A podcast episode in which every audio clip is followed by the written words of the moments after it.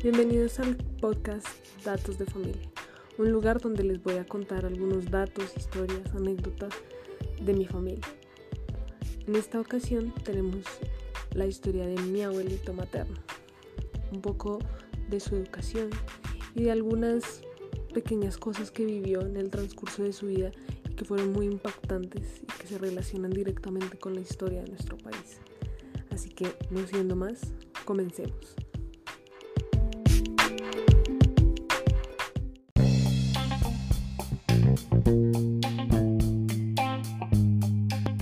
Antes de comenzar es importante hacer una aclaración y es que a la contingencia actual no fue posible reunirme con mi abuelito para que él mismo les contara. Así que por esta vez yo solo me reuní con él por llamada y recopilé algunos datos que me parecieron supremamente importantes y relevantes. Y pues eso fue todo. Así que no siendo más, comencemos.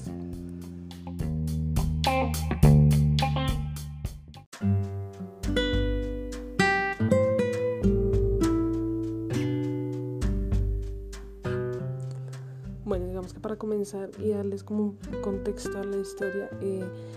mi abuelito se llama Rafael Antonio Gutiérrez Rojas. Él nació un 11 de febrero de 1951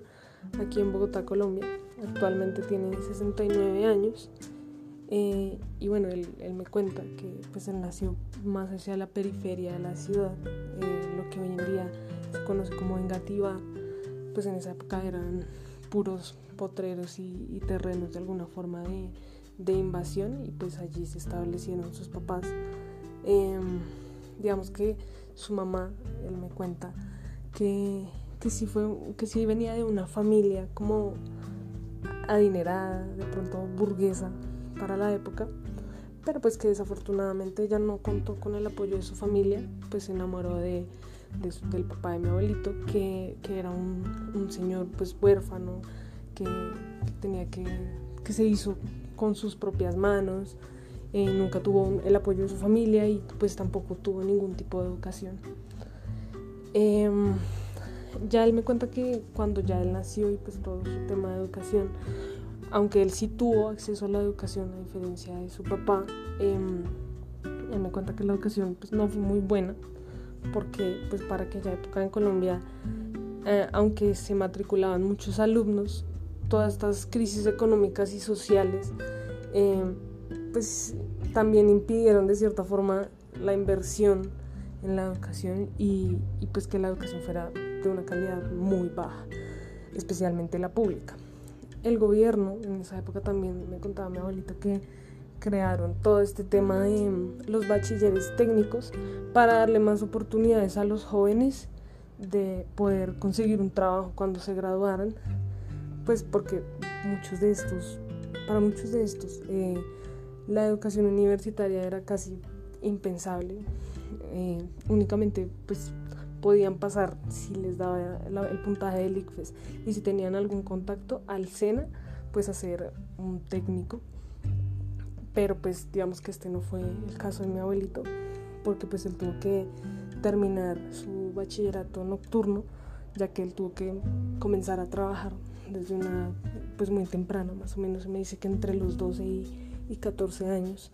porque pues él tenía que ayudar con la situación económica en su casa. Em, él me cuenta que este, el bachillerato pues para él fue bastante largo, porque al ser nocturno justamente en esa época se hacía en 7 años y no en 6, como si hubiese hecho si hubiese sido diurno. También me cuenta que ya, digamos, para el, para el año más o menos en que él terminó, hacia los 60, 65, 67, eh, él tuvo pues muchos compañeros que se vieron empapados por toda esta ideología revolucionaria e ideales guerrilleros. Él me cuenta el caso particular de un compañero suyo que era muy inteligente. Me dice, no me acuerdo el nombre, pero, pero sí sé que era un alumno muy inteligente, eh, con muchas capacidades, no solo académicas, sino también económicas, pues de pronto de, de si poder ingresar a una universidad y convertirse en profesional. Sin embargo, em,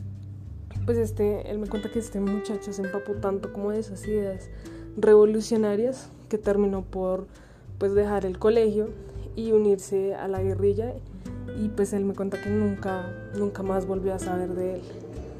Ya digamos más adelante, eh, pues ya cuando mi abuelito tuvo sus primeros trabajos como auxiliar contable, vale, vale aclarar que mi abuelito finalmente pues esta profesión la tuvo que aprender de manera empírica,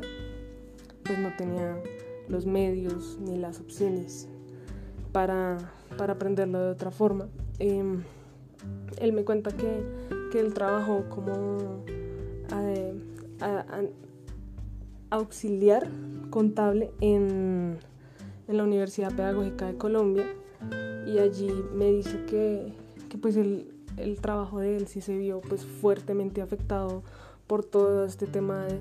de movimientos sociales tan fuertes que también hubo principalmente en los 60s y en los 70s tanto fue como el impacto en esa época que digamos eh, el, tema de los contratos ya no fue como a término indefinido ni por ejemplo les pagaban los contrataban por el año completo sino ya solo los pagaban les los contrataban cuando había como trabajo como cuando había la opción porque pues digamos la universidad eh, pues también se vio pues, afectada con todo este tema pues al ser una, una una universidad que depende pues de los dineros del gobierno. Entonces, sí, digamos que eso por, por, esa parte. Ya luego, cuando él salió de la universidad pedagógica, él se fue para el tiempo. Y ya cuando él estaba en el tiempo, fue que sucedió eh, todo este tema del asesinato del director del espectador. Y, y ahí también, pues digamos, los periódicos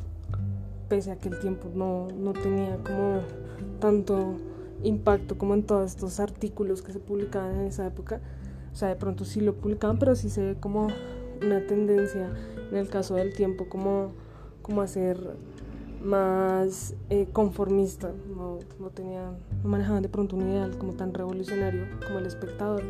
Y pues él me dice que ahí también, eh, pues él no pudo pues desarrollar mucho su trabajo ahí porque recién él entró como a los tres meses sucedió esto. Entonces pues también como que todo el personal nuevo del tiempo lo cambiaron. Y pues digamos que ya para esta época pues ya estaban mi mamá y mis tíos. Entonces digamos que todos estos cambios tan tan constantes en, el, en el trabajo de mi abuelito pues llevó a que mm, ellos tuvieran que estarse mudando de casa constantemente y, pues él me cuenta que de hecho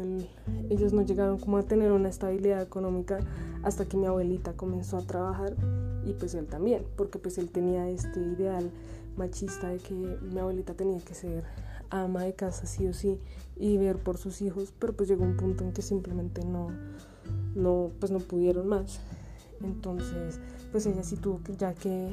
unir fuerzas con él para poder salir adelante. Y fue así ya como hacia el finales de los ochentas, em, pues con todo este em, auge ya, digamos del narcotráfico, y aunque ellos no tuvieron mucho ahí que ver,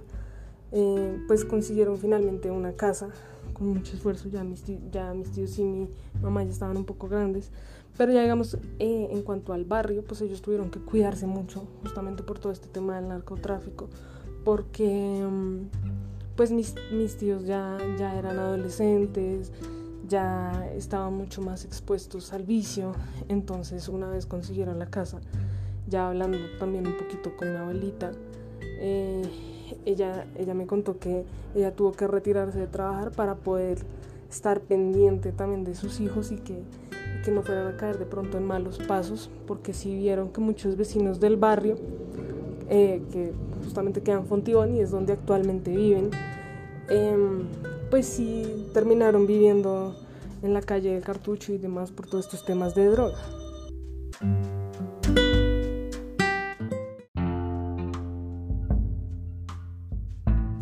Podría seguir aquí horas contándole todas las historias que me contaron,